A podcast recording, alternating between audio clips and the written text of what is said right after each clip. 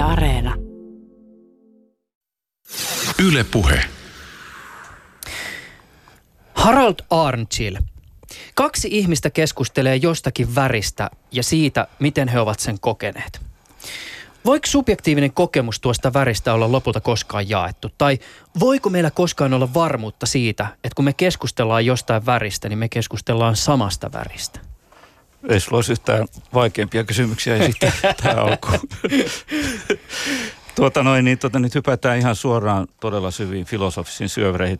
Voiko meillä ylipäätänsä olla varmuutta mistään, mitä me, mitä me koemme, että onko se jaettu kokemus vai onko se ihan, ihan privaatti ja yksityinen.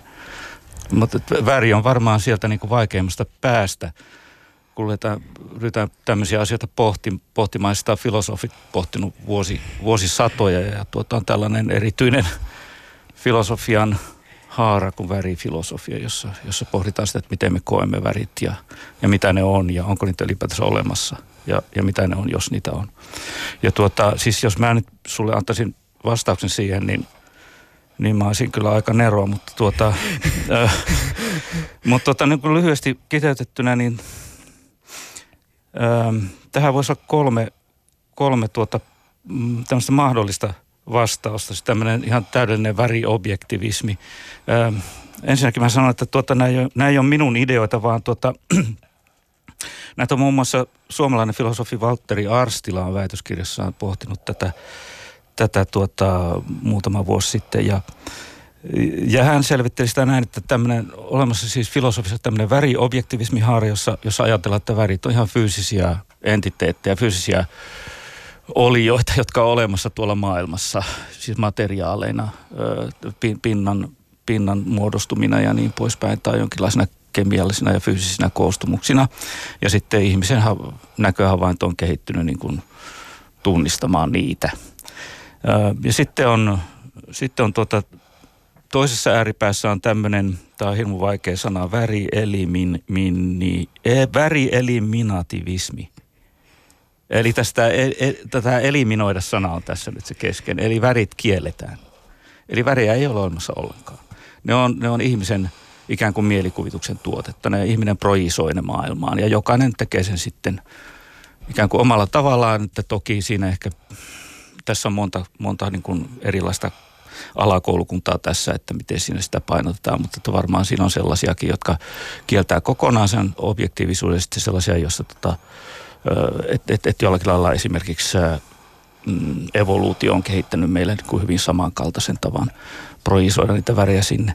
No, ja sitten välissä on, on tämmöinen relationaalinen lähestymistapa, että, että tuota okei, okay, ne värit on olemassa tietyllä tavalla fyysisesti tuolla maailmassa tai niitä tuottavat asiat.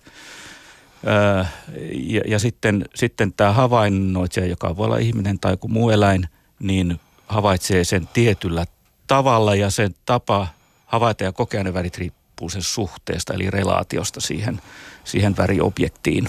Mm. Eli tuota, silloin se voi muuttua ja, ja muuttuukin valaistuksen myötä ja katsomisetäisyyden katsomiskulman myötä, mutta myös sen, sen havaitsijan omien ominaisuuksien myötä, että ne voi vaihdella tietysti myös. Että että tällä lailla tämmöisiä, tällaisia vaihtoehtoja siinä on. Mm. Tämä on kiinnostava. Erityisesti tämä kolmas vastaus herätti mut ajattelemaan tämmöistä myös niin kuin, hieman niin kuin taidefilosofista lähestymistapaa esimerkiksi taideteoksen kokemiseen, mm. jossa ajatellaan sillä tavoin, että okei, meillä on olemassa ne taideteoksen ominaisuudet, mutta sitten meillä on olemassa myös ne kokijan ominaisuudet, jotka mm. tietysti vaikuttaa siihen tulkintaan ja se, miten se teos tulee jollakin tavalla havaituksi ja koetuksi, niin se on ikään kuin sen taideteoksen ja kokijan välistä jonkinlaista dialogia. No joo, kyllä. Siis yksi, yksi tuota näkökantaa tähän on, että, että taideteos on olemassa vain siinä, siinä dialogissa, että se ei ole itse asiassa tavallaan niin kuin valmis ennen kuin sinne tulee joku katsoja ja kokee sen ja tavallaan viimeistelee sen sillä kat- katseellaan tai, tai no, katseellaan ja muillakin aisteilla, että, että tuota se, se, se, ei ole, se ei ole vielä taideteos silloin, kun, kun se kun lähtee ateljeesta vasta, vaan vasta sitten, kun se on olemassa tässä sosiaalisessa maailmassa.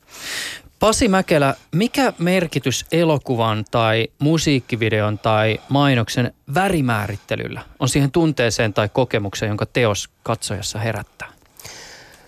No ei ole helppo kysymys toikaan, että edelleen viittaan edelliseenkin puhujaan Haraldi, että se riippuu varmaan aika paljon katsojasta ja siitä, miten hän on tottunut, tottunut niitä kuvia ja elokuvia tai mainoksia tai liikkuvaa kuvaa katsomaan ja onhan tietysti väreissä niin, että monilla on lempivärejä ja jotkut tykkää erilaisista väreistä, mutta värimäärittelyssä niin erilaisia tunteita pyritään luomaan erilaisilla värimaailmoilla.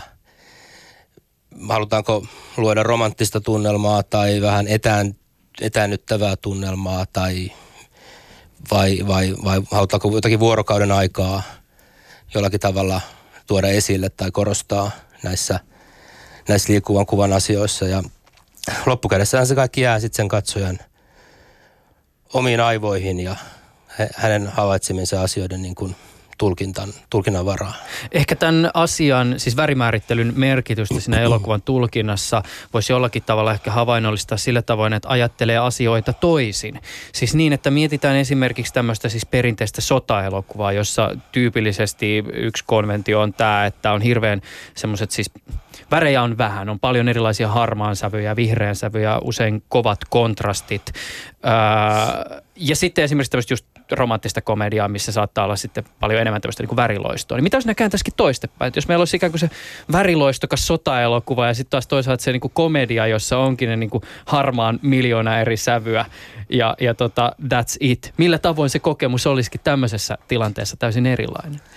No täytyy kokeilla ensi kerralla. Tuota, niin sä pelit mitä, ja vehkeet. mitä tuottaja sanoo siihen sitten, mutta tota, eihän ne tietysti ole kiveen hakattuja asioita, että, että, että jonkun sota-elokuvan pitää olla harmaa. Ja, että ne on sellaisia totuttuja konventioita ja ehkä opet, opittuja asioita myös, että, että niitä niin kuin on jollakin tasolla havaittu, havaittu hyviksi ja niistä on muodostunut semmoisia no, semmoisia tapoja ja erilaisia niin kuin, tapoja siis tehdä ja, ja käsitellä sitä asiaa. Ja tietysti romanttinen komedia, niin varmaan se lämpimyys ja värikkyys nyt liittyy sitten johonkin tunneasiaan, että halutaan, että ajatellaan, ja miksi on tottakin, että ihminen ajattelee, kun on lämmintä, niin on mukavaa ja kivaa ja hauskaa, ja sitten jos on kylmää, niin ei ole niin kivaa. Näin se menee. Värit tietysti helposti kohottaa semmoiset ikään kuin korkea saturaatio myös jollakin tavalla tämän arkirealismin yläpuolelle se omalta osaltaan virittää ehkä tunnelmaa. Tänään tässä ohjelmassa siis keskustelemme väreistä useammasta eri näkökulmasta. Harald Arnchill on kuvataiteilija, opettaja ja väritutkija. Hän vaikuttaa Aalto-yliopiston taiteiden ja suunnittelun korkeakoulussa. Hän on myös Suomen väriyhdistyksen yksi perustajajäsenistä.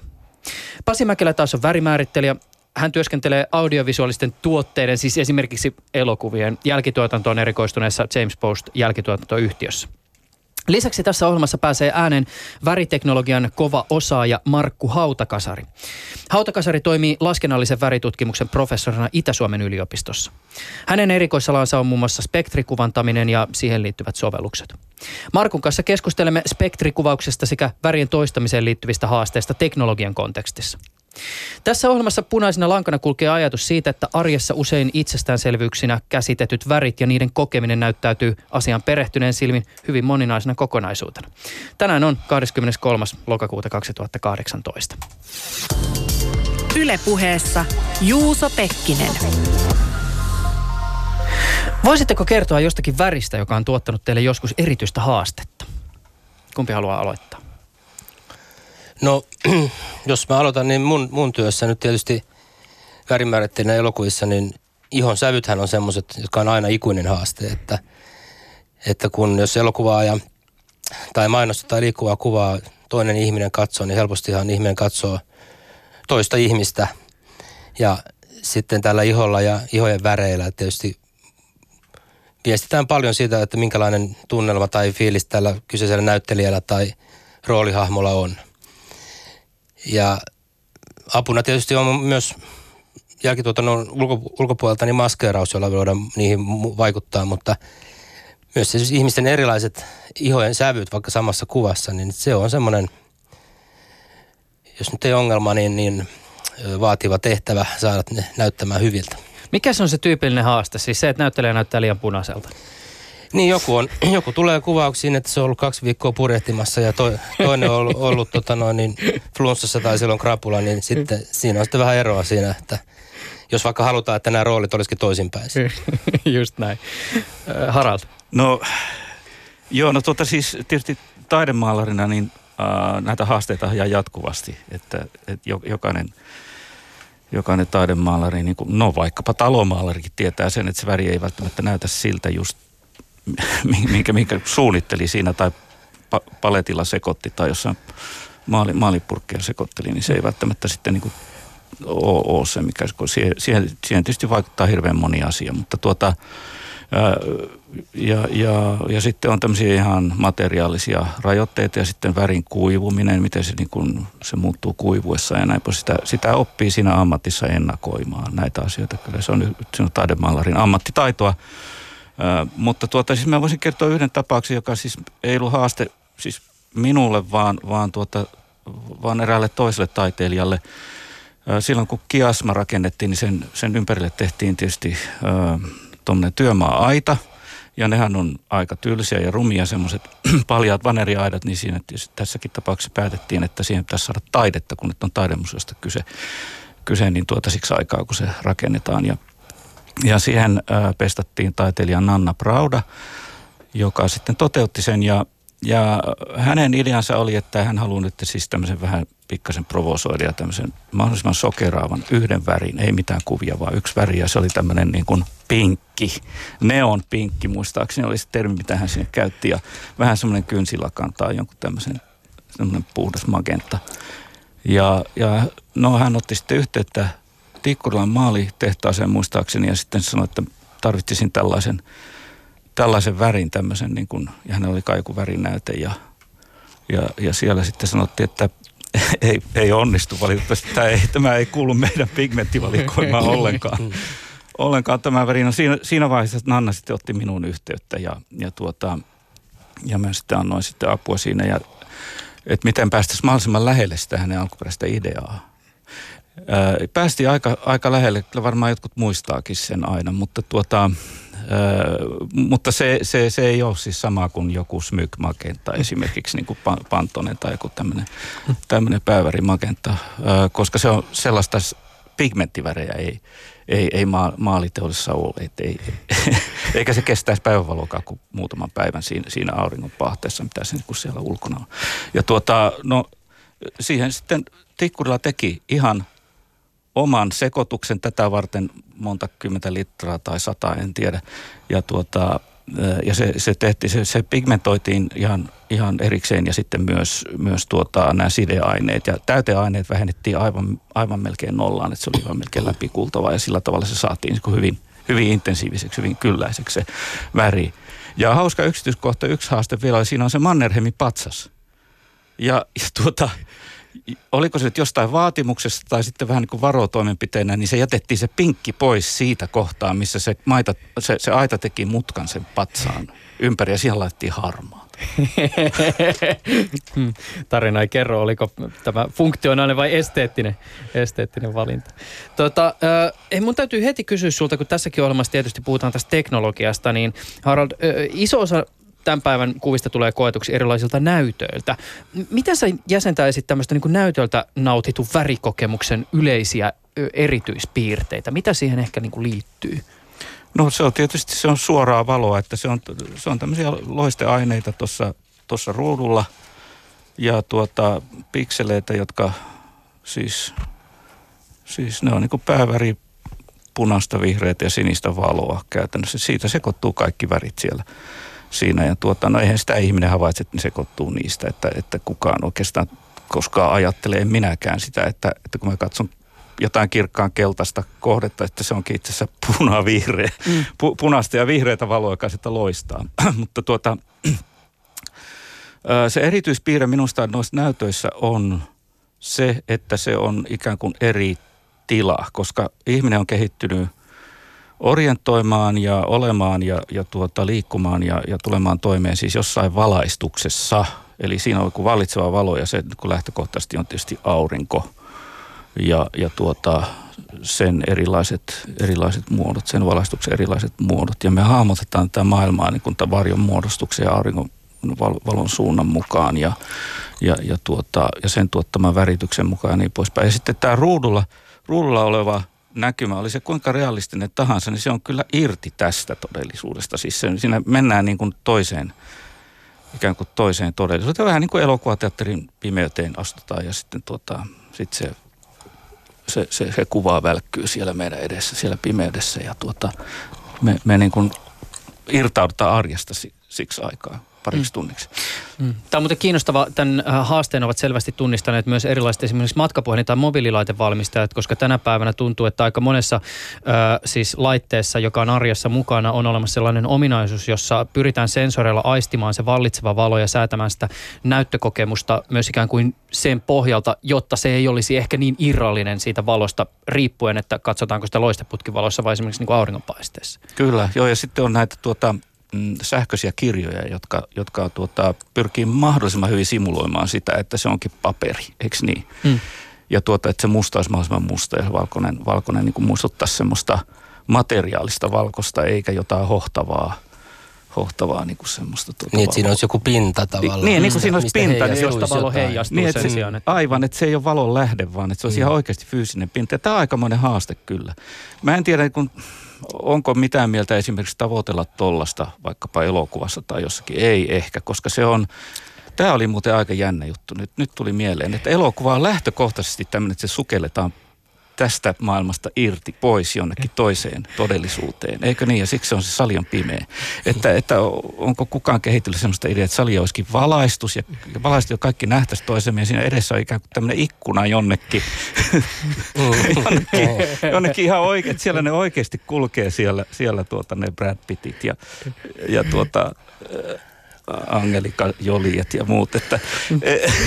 Pasi Mäkelä nyökyttelee nyt, mutta mä voisin kuvitella, että tämä olisi myös sulle jonkinnäköinen ammatillinen helvetti. Koska mä voin kuvitella, että siinä vaiheessa, kun sä esimerkiksi värimäärittelijänä teet sitä sun työtä, niin sulla on jonkinlainen olettamus siitä, että se tilanne, jossa sitä kulutetaan, siis nyt viittaa nimenomaan siihen niin kuin elokuvan katsomiskontekstiin valkokankaalta, niin että se on jollakin tavalla standardoitu se ympäristö. Että, että kaikki ne elokuvateatterit vaikka Suomessa, jossa sun tekemiä elokuvia näytetään, niin on jollakin jollakin tavalla samankaltaisia. Eikä siellä ole tämmöistä tilannetta, että valot on päällä tai kynttilän valossa sitä tarkastellaan. Joo, joo, tosiaan näin on, että siis nykyään nämä elokuvaprojektorit ja nämä niin on, on, on parantanut, digitaalinen elokuva, digitaaliset elokuvaprojektorit on parantanut sitä, sitä to, tota, niin kuin tilannetta, että ne elokuvat näyttäytyy samanlaisina katsojille kaikissa teattereissa – ja niissä ei ole sitten tällaisia kuvanparannustekniikoita, mistä, tai puhuttiin näistä kännykän, että ne nostaa valoja, koska ne on, sama tilanne on, tilanne on aika standardi, että on, on pimeätä elokuvateatterissa, niin kuin puhuttiin. Ja, ja tota, siinä on kyllä tullut parannusta niihin filmiaikoihin ja, ja tota, entisiin aikoihin, että toki, toki niitä projektoreitakin pitää kalibroida ja ne on lähinnä sitten teatterin pitäjän vastuulla se asia, mutta ne on kuitenkin hyvin lähellä. Ei, avaa vähän sitä, että mitä, mitä sä siis niin värimäärittelijänä teet? Mikä se on se tarkka työnkuvaus? No tota, siinähän värimäärittelijähän elokuviin niin luo dramaturgisia asioita, mitä halutaan, mitä ohjaaja ja tuottaja, kuvaaja haluaa luoda, minkälaisia tunnelmia, halutaanko luoda ää, lämmintä tunnelmaa, viileätä ihan yksinkertaisuudessaan vai jotakin etänyttävää?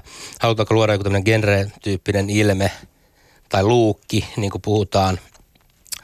Ja värimäärittelyn työhön liittyy myös niin kuin, paitsi niin kuin tätä tämmöistä taiteellista juttua, niin myös osittain myös virheiden korjaamista ja tiettyjen asioiden, erillisen asioiden tai esineiden tai ihmisten korostamista siitä lavasteesta tai, tai ympäristöstä – ja nykyaikana myös paljon sellaista ö, valaisun jatkamista, että itse tilant, kuvaustilanteessa on jätetty värimäättelyn varaan tiettyjä asioita, jotka on helpompi tehdä digitaalisen värimäärittelyn keinoin kuin esimerkiksi valaisemalla. Nyt itse asiassa mulla loksahtaa jotain palasia paikalle. Mä oon nimittäin ollut mahdollisuus joskus päästä elokuvia ja televisiosarjojen kuvauspaikalle tekemään työtä. Ja mä oon joskus kuullut tämmöisen jutun, kun on hirveä kiire ja, ja pitäisi joku tilanne tehdä jollakin tavalla siinä uusiksi. Ja, ja tota, sitten valomiehet sanoivat, että no ei ole aikaa, niin sitten jostain kuuluu se uutena, että tehdään se postissa. Se on ilmeisesti jotakin sellaista, missä mietitään nimenomaan sitä sun, sun hommaa. Joo, se on. Olen kuullut tuon, tuon myös. ihan varmasti. Tota, hei, ihan pieni name droppailu. Mitä kaikkea sä oot sun uralla tehnyt? Mi- mitä tota, tämän ohjelman kuuntelijat ovat ehkä sun kädenjäljestä nähneet? No, kymmeniä elokuvia ja varmaan tuhat mainosta. Ja... Name droppailua. Name droppailua. No, tällä Leffoja. hetkellä, tällä hetkellä tota noin, niin Yle Areenasta voi käydä katsomassa Sorjosta. Siinä on tullut uusi tuotantokausi. Se on uusi ja tällä hetkellä elokuvateatterissa pyörii muun muassa Olavi Virta-niminen elokuva ja Timo Koivusalon. Kyllä, ja tulossa on, jos mainostetaan, Ihmisen osa, joka on Juha Lehtolan ohjaama ja Hotakaisen kirjaan perustuva juttu ja myös Aurora-elokuva, Mia Tervon ohjaama on tulossa elokuvateattereihin ja aikaisempia nyt on sitten, on, on siellä on napapiirisankaria ja heinähattua, vilttitossua ja supermarsua ja ristoräppäjää ja tällaisia. Lista on pitkä. Mm. Tuossa tota, tuli heti jo mieleen tämmöinen niin aika varmaan perustavanlaatuinen kysymys liittyen niin kuin esimerkiksi väritutkimukseen. Siis tämä, että kun sä puhuit tässä, että välillä, välillä on lämpimämpää, lämpimämpää ilmettä ja välillä viileämpää ilmettä. mä voisin kuvitella, että värien maailmassa jotkut asiat ö, voidaan aika niin kuin, en tiedä, mutta voisin kuvitella, että aika aukottomasti sanotaan, että tämä liittyy ehkä jollakin tavalla biologiaan. Siis sillä tavoin, että tietynlainen lämmin maailma ehkä viittaa jollakin tavalla niin kuin auringon kokemiseen ja ehkä lämpöön saattaa liittyä jotakin tämmöisiä, siis, tai lämpöön tai lämpimiin sävyihin jotakin ehkä siis konkreettisesti lämpöä tai ehkä niin kuin sen herättämiä tuntemuksia tietyn tyyppisiä, mutta että missä menee tavallaan niin kuin se raja, jossa ikään kuin se niin kuin biologisen väriaistimuksen ja sitten taas tavallaan niin kuin kulttuurisen tulkinnan se rajapyykki menee. Siis se, että missä vaiheessa ympäröivä kulttuuri vaikuttaa siihen, että mitä se väri on ja miten se tulkitaan ja missä vaiheessa ikään kuin tämä meidän biologinen perusta väriä tulkitsevina nisäkkäinä niin ikään kuin tekee työtään. Mm, hyvä kysymys. Tuota, tuohon ehkä ihan semmoista lopullista vastausta ainakaan tässä, tässä just pysty, pysty antamaan, mutta kyllä mä uskon, että, että nyt kun puhuttiin siinä alussa siitä, että koetaanko me värit samalla tavalla, kun keskustellaan jostakin, jostakin kaksi ihmistä keskustelee, että keskustelee samasta asiasta vai ei, mm. niin, niin kyllä mä uskon, että meillä on jaettuja kokemuksia, joitakin jopa aika semmoisia hyvinkin, hyvinkin niin kuin miten sanoisi, niin kuin tarkkarajaisia. Ja, ja tuota, musta se vastaus voisi lähteä sieltä biologiasta tosiaan niin kuin evoluutiosta, että mitä varten ihmisen värinäkö on ylipäätänsä kehittynyt. Ja se nykyinen, nykyinen jo vakiintunut käsitys, käsitys mihinkä, mihinkä niin kuin aika lailla ollaan yksimielisiä niin kuin väritutkimuksen kohdalla siinä, niin on, että se on kehittynyt öö, noin – noin 30 miljoonaa vuotta sitten meitä edeltäville, meidän esi-isille ja äideille, kädellisille, sitä varten, että ne löytäisi nopeammin ja paremmin ja tehokkaammin syötävää ruokaa. Sieltä niin kuin viidakon sekamelskasta. Ja tuota, ja, ja tämä, tämä jotenkin ihan, se, se kyllä kantautuu ihan tänne päivään, tähän päivään asti, että se ruoan väri on jotenkin hirveän niin kuin tärkeä, tärkeä juttu meille. Ja, ja tuota, se, me, me, me kyllä niin kuin sen laatua niin kuin hyvin, hir, hirveän paljon sitä, niin kuin, sitä tutkitaan. Ja sitten toinen juttu on kasvot, niin kuin mainitsit, niin tuota, värimäärityksessä se on varmasti semmoinen, ihan semmoinen tavallaan niin kuin latmustesti, semmoinen mittari, että nyt onko se onnistunut, että kasvot näyttää niin kuin oikealta siinä tai luonnolliselta, tai Joo. jos nyt on tarkoitus näyttää luonnolliselta. Niin, niin, niin, niin tuota, aina ei ole. Niin, ei, Mutta ei. tuota, mutta että meillä niin kuin, että me ei suhtauduta myöskään väreihin niin kuin samalla, ta, samalla tavalla kaikkialla. Että esimerkiksi meillä on, meillä on varmasti siis... Öö, näköjärjestelmässä niin kuin herkempi kohta kasvojen värille kuin esimerkiksi vaikkapa jotenkin abstraktien pintojen ja tämmöisten, tämmöisten niin kuin jotenkin vaikka, vaikka en mä tiedä jotain, jotain mitä tuolla maailmassa nyt on, siis kiviä ja seiniä, seiniä ja, ja, mitä muuta. ja asfalttipintoja mm. tai tämmöisiä, mitä nyt on. Niin. Ja sitten tämä ruoka tai syötävä mm. ja sitten ehkä jotkut niin kuin vaarat ja voisiko kuvitella, että vaikka... Vaikkapa nyt taivaalla näkyvät niin kuin merkit tulevasta säästä ja semmoista näin. näin. Ja sitten sit se kulttuurinen siihen rakentuu siihen päälle sillä lailla, että on erilaisia tarpeita erilaisissa kulttuureissa. On esimerkiksi kulttuureja, joissa ei juurikaan hirveästi esimerkiksi anneta nimiä väreille.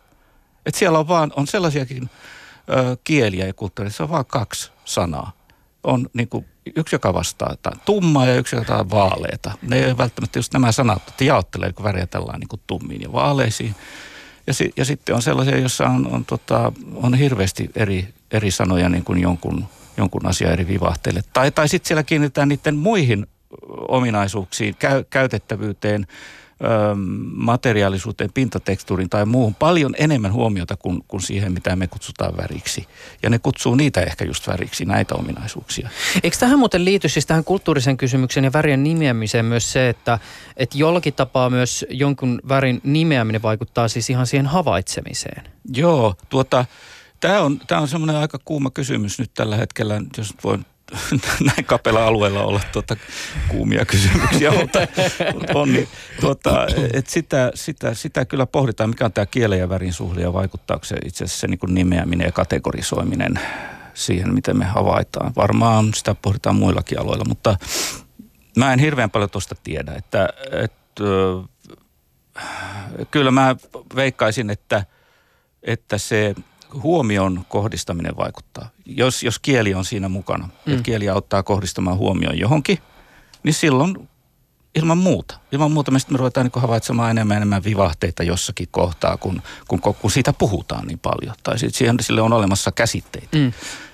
Mutta jos sillä ei ole käsitteitä, niin sitten sitä on ehkä vähän vaikea käsitellä. Mm. Ö, mutta tuota, niin, mikä se kysymys olikaan? No ei, siis oli just tämä nimenomaan niin. tämä havaitsemiseen ja kieleen liittyvä ikään kuin kysymys. Joo. Tavoin ne ehkä ovat kytköksissä. Joo, kyllä ne ehkä on, kyllä ne ehkä on kytköksissä, mutta ehkä ei niin paljon kuin joskus väitetään.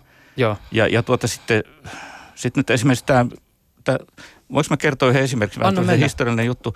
Äh, siis tämä, tämä ponnahti esiin somessa tässä ihan, ihan joku vuosi sitten, ehkä vuosi pari sitten, niin tuota, että kun jossakin kielissä ei ole, ei ole sanoja jollekin väreille, tai esimerkiksi vaikka nyt, että se kieli ei erottele, erottele tuota, semmoista väriä kuin vihreä muista, niin sitten, että tarkoittaa tästä, että ne ihmiset ei havaitse sitä väriä. Mm.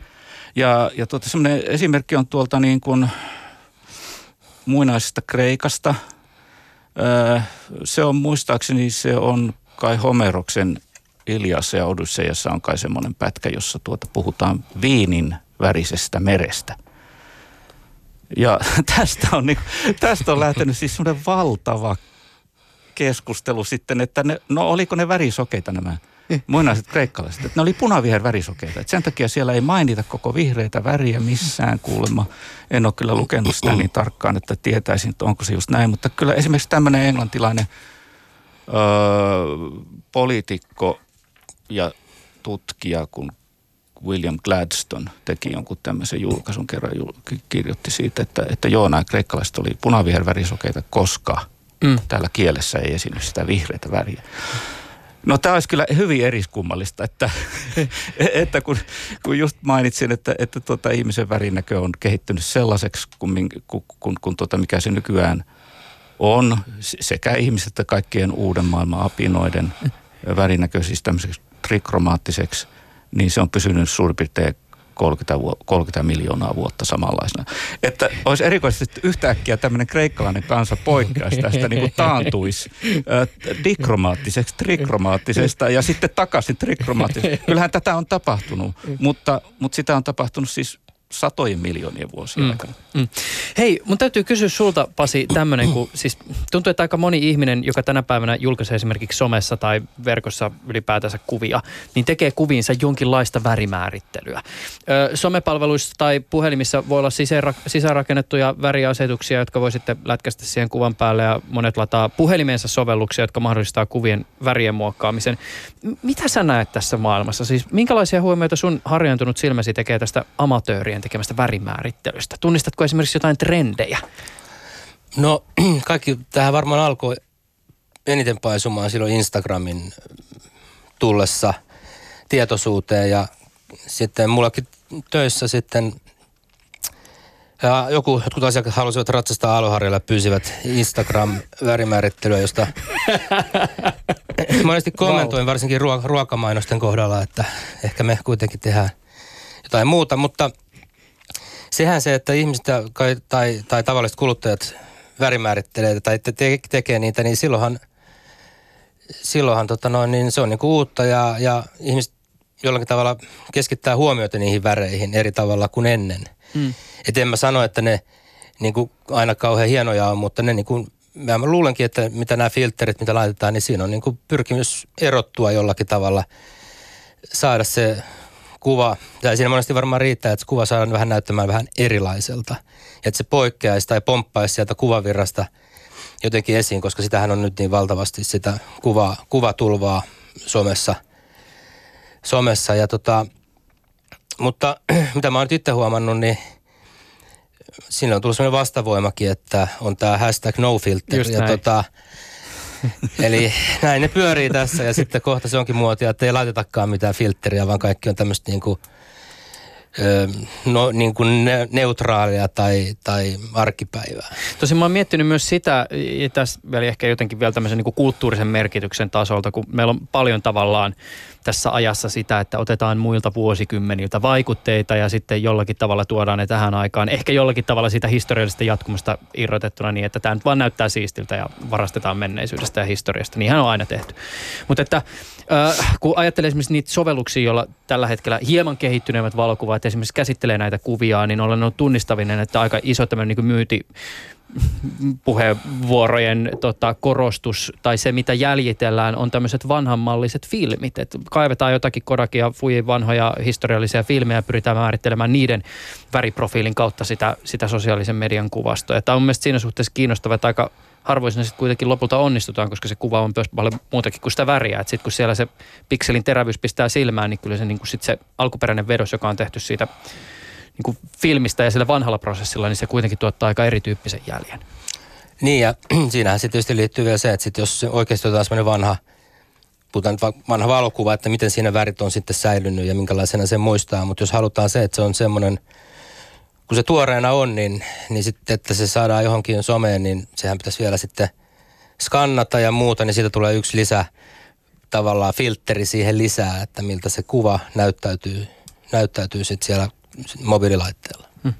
Hei, muuten tuohon filtteriin. Anna mennä. Niin tota, tuli tässä mieleen, että ihan tuo ensimmäinen kysymys, että koetaanko me värit tai asiat ylipäätänsä niin kuin samanlaisina kaikki, niin tuota, yksi näkemys tässä on, että me ei, että me ei niin kuin, tä, pystytä, niin kuin, jos okei, okay, käsin pystyy koskettelemaan koskettelemaan esineitä ikään kuin siis tällä tuntoaistilla varmistamaan sen mm. näköaistin kokemuksen, että se on ton ja ton muotoinen, vaikka kuutio.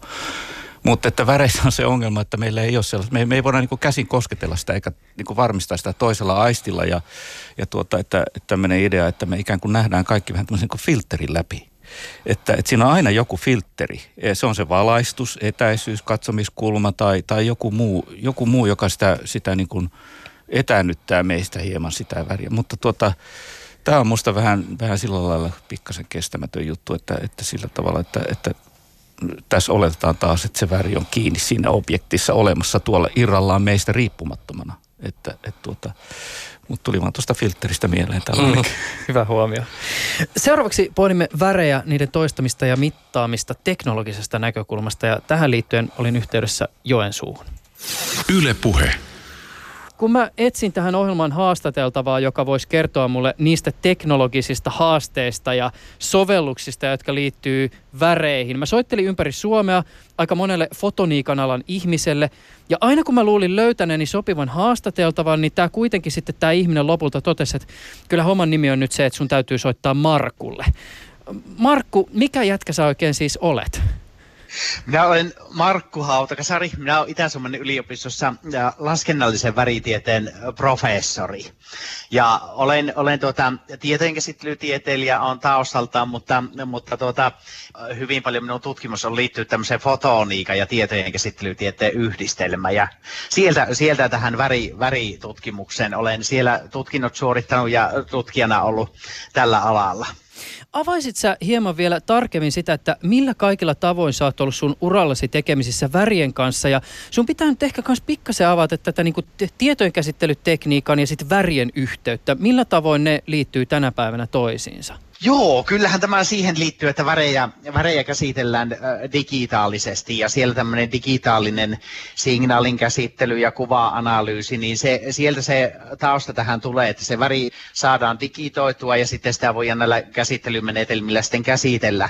Aloitin jo ihan, ihan maisteritutkinto-opiskelijana niin tekemään harjoitustöitä tämmöiseen tuota, ää, värikuvien käsittelyyn liittyen ja tämä liittyy siihen, että silloin, silloin tuota Kuopion tuolla yliopistossa niin oli tämmöinen väri, väritutkimusryhmä, joka oli tuota alusta pitäen jo keskittynyt siihen tarkimman värimäärityksen tuota perusteella tehtävän väriesityksen käsittely, eli spektriväri väritutkimukseen. Ja se ryhmä oli tietojen käsittelytieteen ja fysiikan yhteinen tutkimusryhmä. Ja tämä edelleen muodostaa meidän tutkimusryhmän tuota, taustan, että sillä kumpikin sekä se mit- värien kuvantaminen ja mittaus siltä fysiikasta, että sitten tämä laskennallisuus tietojen käsittelytieteessä sitten yhdistyy. Löytyykö sulta esimerkkiä väristä, joka olisi jossain vaiheessa tuottanut sulle erityistä haastetta?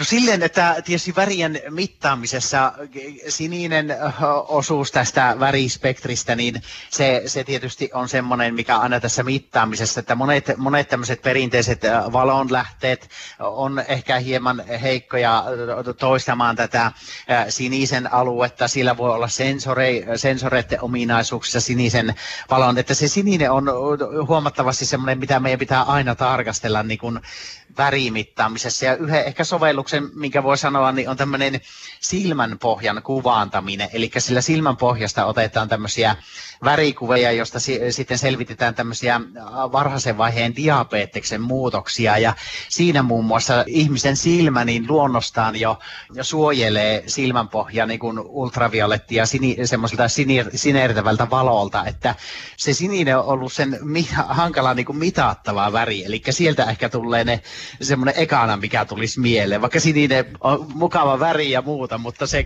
kaiken puolin, niin se mittaamisen kannalta, niin se on ehkä ollut semmoinen haasteellinen. Mä voisin tässä nyt eh, edetä asiassa niin, että otetaan ensikäsittelyyn värien toistaminen. Ja viitekehys on nyt siis teknologinen. Jos sä ajattelet sitä värien maailmaa, joka meille avautuu erilaisten näyttöjen ja muiden kuvia toistavien teknologioiden näkökulmasta, niin minkälaisena haasteena näyttäytyy se erilaisten teknologioiden ja katselutilanteiden moninaisuus, joka siis ympäriltämme löytyy. Ja ehkä asia voisi tiivistää jotenkin näin, että jos kaikki maailman ihmiset näkisivät näytöltään saman kuvan, niin olisimmeko me jakaneet värien näkökulmasta saman kokemuksen? Tietystihän siinä on tuota aina sen värilaitteen tai sen teknologia, joka tuottaa sen väriin, niin sen semmoinen perusominaisuus on tämmöiset primäärivärien tuottaminen. Eli mikä on se ekanakin se teknologia, millä tuotetaan, niitä on entiset vaikka nämä tuota, CRT-näytöt tai sitten nykyaikaisia, jossa voi olla tämmöisiä nestekiden näyttöjä tai LED-pohjaisia järjestelmiä, että sillä se näyt, värien tuottotekniikka niin on yksi, mikä siellä vaikuttaa, että mi, millä tavalla värejä tuotetaan ja minkälaisia väriä voidaan tuottaa. Sitten sillä on siinä, mikä meillä on ympäröivä valastus. Ympäristö vaikuttaa myös sen näyttölaitteen ympäristö tai sitten sen keskellä olevan värikuvan ympärillä olevat muut värit, niin vaikuttaa siihen, miten ihminen näkee sen värin. Ja tietysti katselijan ominaisuus, että meillä on kolmenlaisia eri, erityyppisiä fotoreseptoreita silmän pohjassa ja niiden avulla sitten värejä aistitaan, mutta ne, ne, ne on kuitenkin silleen yksilöllisiä, että siellä on eri, erilaisia tuota, vasteita ne tuottaa. Että se on hyvin moninainen kysymys ja monet väri, väritutkimuksia, tämmöinen värien hallinnan menetelmät ja algoritmit niin pyrkiikin juuri näitä harmonisoimaan, että mahdollisimman, mahdollisimman tuota, ja samanlaisena se tuotettaisiin. Minä sanoisin silleen, että vaikka sen väri, värin tuota, ne itse digitaaliset arvot joka kuvapisteessä täysin samanlaisena voitaisiin toistaa toisella puolen vaikka, vaikka maapallo, niin kuitenkin siellä on monet asiat siihen vaikuttaa. Niin, että kaikki pitäisi huomioida. Niin siis sä oot ymmärtääkseni ollut mukana kehittämässä ratkaisuja siihen, että väriinformaatiota voitaisiin toistaa vaikka siellä maailman toisella puolella sellaisena, kuin se on lähettäjän päässä tarkoitettu toistettavaksi.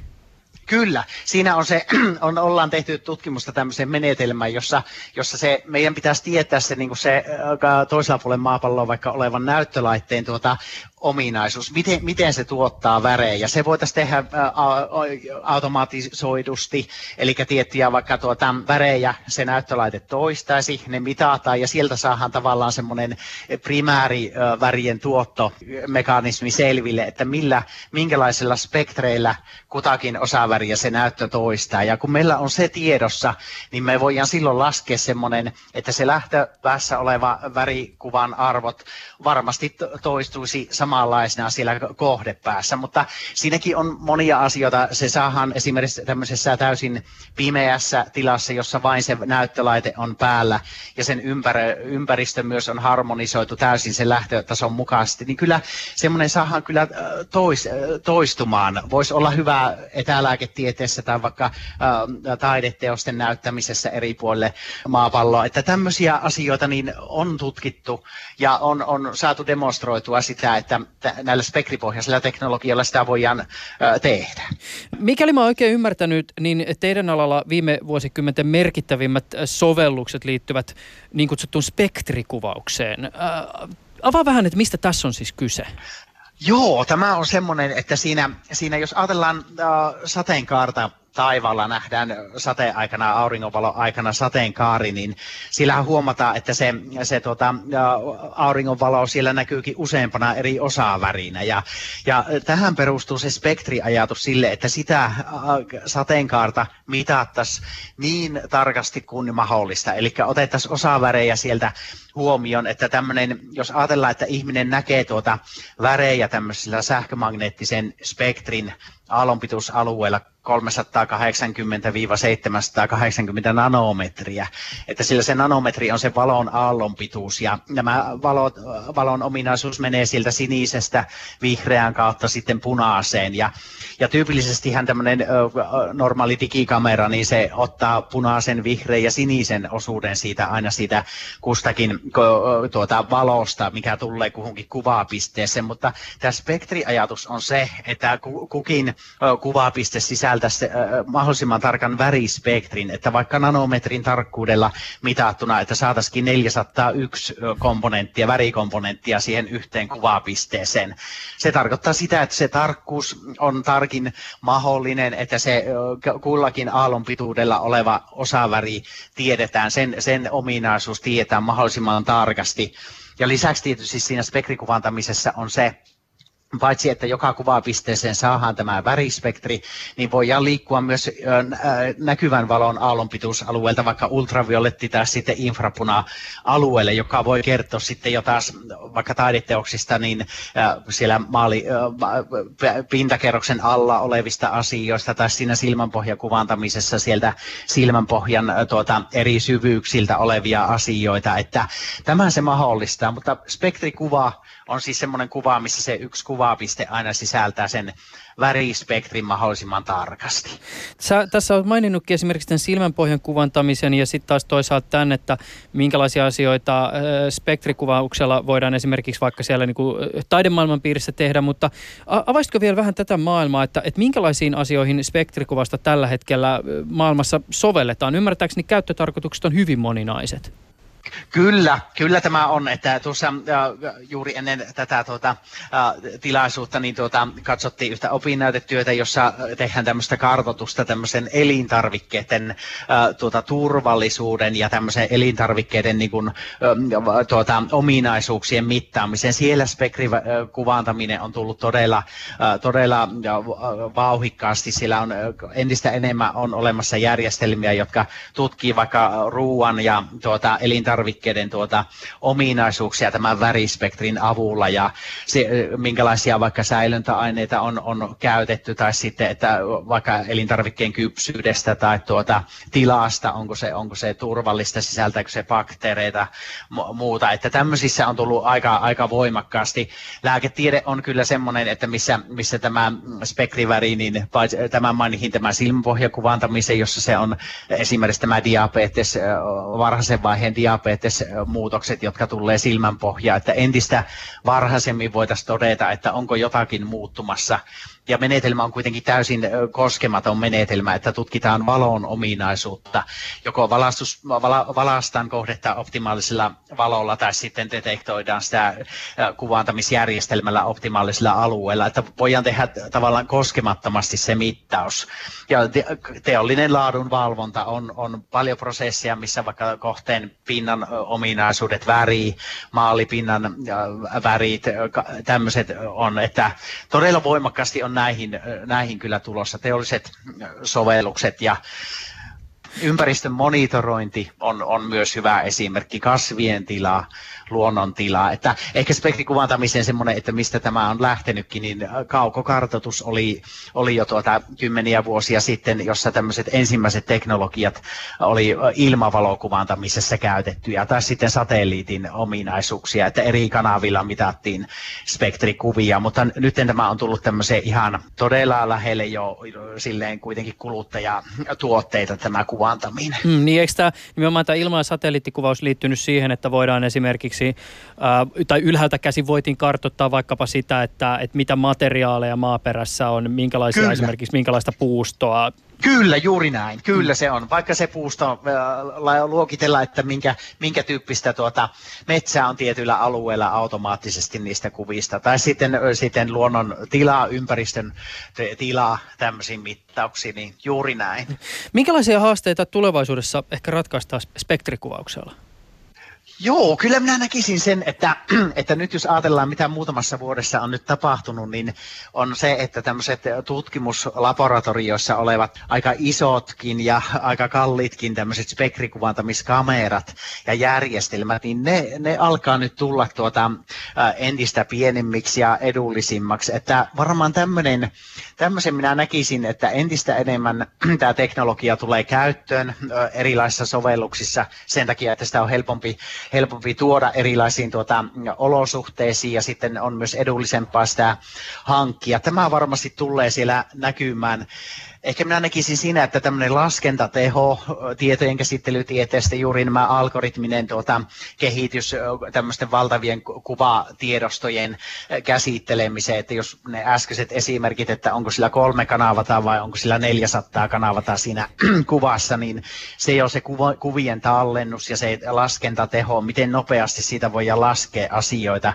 Kaikki tämmöinen kyllä vaikuttaa siltä, että tämä varmasti on tulossa entistä enemmän laajemmin niin kuin eri sovelluksiin ja lähemmäksi just semmoista kuluttajatuotetta. Ja nyt, puhu, nyt kun on puhuttu tämmöistä niin kuin, ö, kuvista, stilkuvista, mutta sitten tämmöinen videokuvantaminen myös, että useammalla aallonpituuskanavalla yhtäaikainen kuvantaminen, semmoinen alkaa teknologisesti olla jo, jo mahdollista, että siellä semmoista valtavata kuvamäärää, kuvadatamäärää pystytään hallitsemaan ja tallentamaan ja laskentamaan sitten.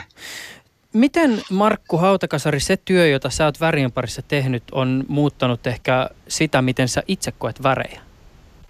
No tuota, kyllä minä hyvin paljon tuota, ajattelen ö, värejä sen spektrin kautta, että on, huomaan kyllä paljonkin semmoista, että tuo, tuo kohde nyt on tuommoinen ominaispektri sille ja tässä tilassa on semmoinen valastus ja niiden yhdistelmästä muodostuu tuo värisignaali ja se, se on semmoinen asia, joka tulee minun silmää kohti tai sitten joku toisen katselijan silmää kohti ja sitten ehkä, että minkä takia ehkä tuo aistitaan, minkä takia ehkä ehkä jos mä oon vaikka punertavassa tuota, uh, ulkoilmalla, vaikka se auringonlasku valossa on, ja sitten katonkin yhtäkkiä valkeita, ja se näyttää pikkusen vihertävältä, niin mikä sen selittää, että minun silmä adaptoitu siihen punaisen suuntaan, ja sitten tämmöinen valkoinen yhtäkkiä näyttääkin sen vastavärin, sen vihreän siellä. Että, että minä hyvin paljon mietin, että tulee mieleen asioita tämän värispektrin kannalta, että, että sen minä huomaan kyllä, että on hyvin lähellä näitä, minkälaisia on ne teknologiset ominaisuudet vaikka siinä kamerassa tai sitten siinä kohteessa tai valastuksessa tai ympäristössä, niin kyllä se värispektri sille tulee mieleen siinä. Että. Onko sulla lempiväriä vai liittyykö vastaus jotenkin siihen, että missä olosuhteissa tätä väriä kenties katsellaan? No totta, mutta lempiväri ehkä siihen alkuun palatiksi, se on sininen. ehkä, ja tuota, ehkä siinä on niitä haasteita, mutta sininen on kyllä. Ja ky- kyllä tältäkin kannalta tulee aina mietittyä, että mikä on se olosuhde, missä sitä katsotaan. Ylepuheessa Juuso Pekkinen. Näin siis Markku Hautakasari. Täällä studiossa jatkamme äh, Harald Arntilin ja Pasi Mäkelän kanssa. Heräsikö teille tuosta äskeistä keskustelusta jotain ajatuksia? No ainakin se, että Markku on samalla kanalla kuin suurin osa ihmiskunnasta, ainakin tutkimusten mukaan, että sininen on kaikkein suosituin väri. Ai okei, okay. joo niin. joo, tätä mä en tiennytkään. Miten Pasi? No joo, olihan se mielenkiintoista, tota, no niin, mielenkiintoinen näkökulma niin kuin näihin asioihin. Joo, kyllä. Tota, hei, no tästä näkökulmasta itse asiassa haluaisinkin sen verran vielä kysyä, erityisesti Harald sulta, kun tuossa Keskustelussa tietysti Hautakasarin kanssa kävi ilmi, että väriinformaation teollinen hyödyntäminen, se on niin kuin ihan valtava ala ja siihen liittyy älyttömästi mahdollisuuksia. Siis toki väreillä on aina ollut muutakin kuin esteettistä merkitystä, mutta kun tietoväreihin äh, niin kuin, tietoväreistä ja, ja, ja tota, tieteen tekeminen väreillä lisääntyy, niin onko vaarana se, että rationaalinen ajattelu ottaa yhä suuremman ottaen värien maailmasta, jota aikaisemmin ovat intuitiolla esimerkiksi hallinneet taiteilijat. Siis ehkä kysymys toisin sanoen on näin, että syöks väreihin kytkeytyvä hyötyajattelu jotakin pois värien olemuksen mysteeristä? En usko. Tuota, öö, Minusta niin kuin, no tuossa niin kirjani esipuheessakin tämä värit havaintojen maailmassa, niin tuota, siinä, siinä sanoin jo, että minusta tätä asiaa on niin turha mystifioida. Että tuota, sitä, sitä väriä ei voi koskaan ammentaa tyhjäksi sillä tavalla, että sitten tiedettäisiin enemmän ja enemmän. Että se on kyllä sellainen asia, että se on ihan loputon, koska se on ihmisen ja maailman välisestä suhteesta on kyse kun, kun tutkitaan väriä sitten viime kädessä. Mm. Miten muuten ajatuksia sinussa herästä tämä, tämä tämmöinen maailma, jossa niin kuin tietysti siis vuosisatojen ajan väreihin on liitetty jotakin sellaisia niin kuin ominaisuuksia liittyen siihen, että tämä väri on jotenkin jumalainen tai tämä liittyy suoraan rakkauteen. Ja sitten nyt jos menee hengen ja tiedonmessuille vaikka, niin siellä sitten taas niin kuin väreillä on vaikka jo mitä parantavia vaikutuksia, mutta että mi, mitä sä ajattelet silloin, kun tämä maailma eteen avautuu? No niistä parantavista vaikutuksista mä en, en, en oikein tiedä, ainakaan niin kuin yksittäisten värien kohdalla. Tietenkin kyllä, kyllä sillä lailla, että, että, että nyt jos kuvittelisit, että otetaan värit pois maailmasta kokonaan, niin kyllähän nyt aika paikka on. Ja siis tämmöiset, tämmöiset hyvin värittömät, värittömät ympäristöt koetaan epäviihtyisinä.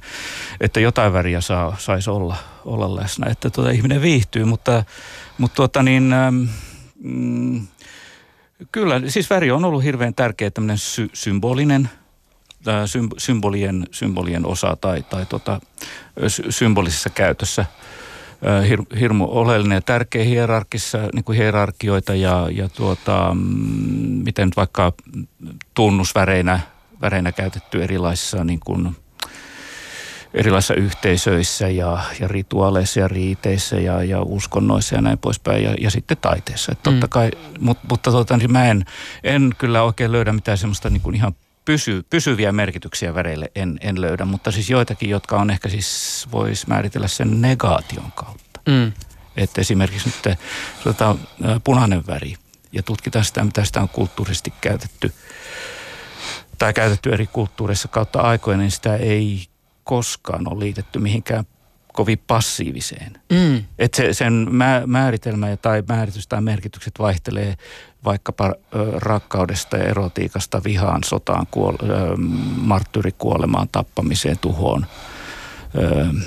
Mutta kaikkihan nämä on hyvin aktiivisia. Mm. Siellä, siellä ei yhtään sellaista merkitystä, joka olisi jotenkin semmoinen, semmoinen hyvin passiivinen ja näin poispäin. Että, mm. että tällä lailla pois sulkemalla löydetään jotakin hyvin yhteistä ehkä kaikille kaikille kulttuureille ja kansoille, mutta, mutta semmoisia niin jotain täsmällistä, että mm. niin kuin usein näkee väitettävän, että, että mitä nyt sanovat, keltainen, keltainen tarkoittaa älyä tai mm. älykkyyttä niin on minusta älytön väite. Mm. että, että se aina ja kaikkialla tarkoittaa sitä, koska se asia yhteiskin muuttaa sitä aina. Mm. Tota, mä, mä en tiedä Pasi Mäkelä, kuinka paljon sä niin värimäärittelijänä mietit näitä niin värien semioottisia ominaisuuksia ja kulttuurisia piirteitä, mutta kuten oli aikaisemmin puhetta, niin säkin tietysti jossakin määrin olet tietoinen, tietoinen esimerkiksi tästä värimäärittelyihin kytkeytyvistä konventioista, että miten esimerkiksi jokin genre näyttäytyy värien näkökulmasta elokuvien puolella. Mutta miten sä, osaat sanallistaa sitä, että kun sä työskentelet leffojen parissa, niin kuinka suurta roolia sun työssäsi värimäärittelijänä näyttelee fiilis tai intuitio? No kyllähän, kyllähän se sillä tavalla, että, että olkoonkin, että on tämmöisiä genrejä tai puhutaan luukeista, mitä näihin mainoksiin tai elokuviin luodaan, niin siinä tilanteessa, kun sitten tehdään niin tiettyjen rajojen sisällä sitten tietysti tulee semmoisia fiilispohjaisia juttuja tehtyä, monesti kuvaajan kanssa sitä asiaa siinä yhdessä tehdään, niin tulee vaan siis semmoinen yhteinen tu, tun, tuntuma, että tähän kohtaukseen nyt sopisi semmoinen ja tämmöinen juttu. Ja se on, se on sitten vaan niin kuin, saattaa olla hetken, hetken tota, mielijohteesta tuleva asia. Ja sitä sitten tietysti, niin kuin sanoin, niin tämän genren tai, tai muuten TV-sarjan tai elokuvan sisällä olevan värimaailman sisällä sitten vähän, vähän korostetaan tai, tai tota noin, niin tehdään. Mm. Tämä on muuten varmasti myös yksi kiinnostava kysymys tämä, että kun äh, sä asiakkaassa, asiakkaan kanssa keskustelet siitä, että mitä siihen tuotteeseen halutaan, minkälainen on se värimäärittely, joka toivotaan, niin just tämmöisten niin kuin fiilisten tai värien kohdalla referenssienkin sanallistaminen saattaa välillä olla hieman haastavaa, että tulee just tätä, että no laita jotain Instagramia sinne henkisesti, mutta että tämä on varmaan myös sellainen haaste, jota sä voisin kuvitella, että jossakin määrin melkein joka päivä kohtaat. No joo, siis sehän on, sehän on eräänlaista puhetyötä ja ymmärtämistä se, että ihan lähtien siis siitä, että jollekin toiselle ihmiselle vähän tarkoittaa eri, eri asioita, on enemmän ja vähemmän tarkoittaa toiselle ihmiselle toista kuin toiselle. Mm. Ja jos joku toinen ihminen sanoo, että vaikka lämmin, niin se, se lämpimän sävy voi toiselle olla aivan eri kuin toiselle. Mm. Eikä varmaan ole oikeaa tapaa. Se on semmoista luovimista sitten siinä tilanteessa ja, ja monesti on niitä referenssejä sitten käytetään, että muistellaan jotakin mennyttä sarjaa tai elokuvaa. Miltä se näytti ja... se sotamies Rajani Normandia maihin nousu kohtaus? 15 vuotta sitten näin sen leffan, miltä se näytti. ja sitten aletaan sitä, sitä lähteä. Tai jotain muuta. Tuo on aika abstrakti tota, tota, puhua esimerkiksi väreistä jonkun, jonkun toisen ihmisen kanssa, ellei, varsinkaan jos ei kovin hyvin tunne, Joo, tunne ihmistä. Se on tosi vaikeaa. Kyllä, siis äh, kieli ja värit on hyvin kaukana toisistaan tuossa mielessä. Ja se on se yksi yksi, yksi ongelma nyt vaikkapa opettamisessa ja, ja tuota, tämmöisessä niin kuin keskustelemisessa ammattilaisten kesken, että puhutaanko me samasta, samalla termeillä asioista. Mutta kyllä mä sanoisin, että se fiilis on kyllä kaikki kaikessa. Jos tullaan, niin kun puhutaan väristä taiteessa, mm. niin ilman sitä ei tule mistään mitään. Pitää olla se joku, joku, joku tuota tunne, joku, joku tuota aistimellinen tai fyysinen jopa reaktio siihen, että, että nyt se loksahti paikalle. Mm. Nyt se on, nyt se on oikein. Ja sitä ei sitä ei pysty kyllä usein sanallistamaan. Se on aika jännä. Hmm. Mut, mutta yrittää pitää. Hmm, niin, just näin. Hei, semmoinen täytyy muuten teiltä kummaltakin kysyä. Maalikokin on saattanut törmätä siihen, että jos on ostamassa vaikka uutta telkkaria tai näyttöä tai matkapuhelinta ja sitten kaupassa vertailee kahta eri tuotetta ja näyttää ihan erilaisilta. Toisessa on kova kontrasti ja kova saturaatio, värikylläisyys ja toinen on sitten vähän niin kuin neutraalimpi. Ja tämä tilanne on ikään kuin osoittaa sen, että me eletään aika erilaisissa niin kuin visuaalisessa maailmassa ja ihan sen tekniikankin puolesta. Niin kuin teillä on kuitenkin pääsy sellaiseen tilanteeseen, missä värimaailma on jollakin tavalla hallittu. Siis Pasi työskentelee tilassa, joka on optimoitu värimäärittelyn näkökulmasta ja sä Harald Arnchill oot tietysti paljon myös tekemissä tämmöisen ikään kuin värihallinnan kanssa. Niin onko teillä koskaan semmoinen olo, kun te sitten katsotte tätä ei-hallittua värien maailmaa, että te olisitte ikään kuin muusikoita, jotka kuuntelee jatkuvasti epävireisiä soittimia? Kyllä mä ainakin, kun mä näen näitä LED-näyttöjä tuolla, siis näitä mainostauluja, Ei.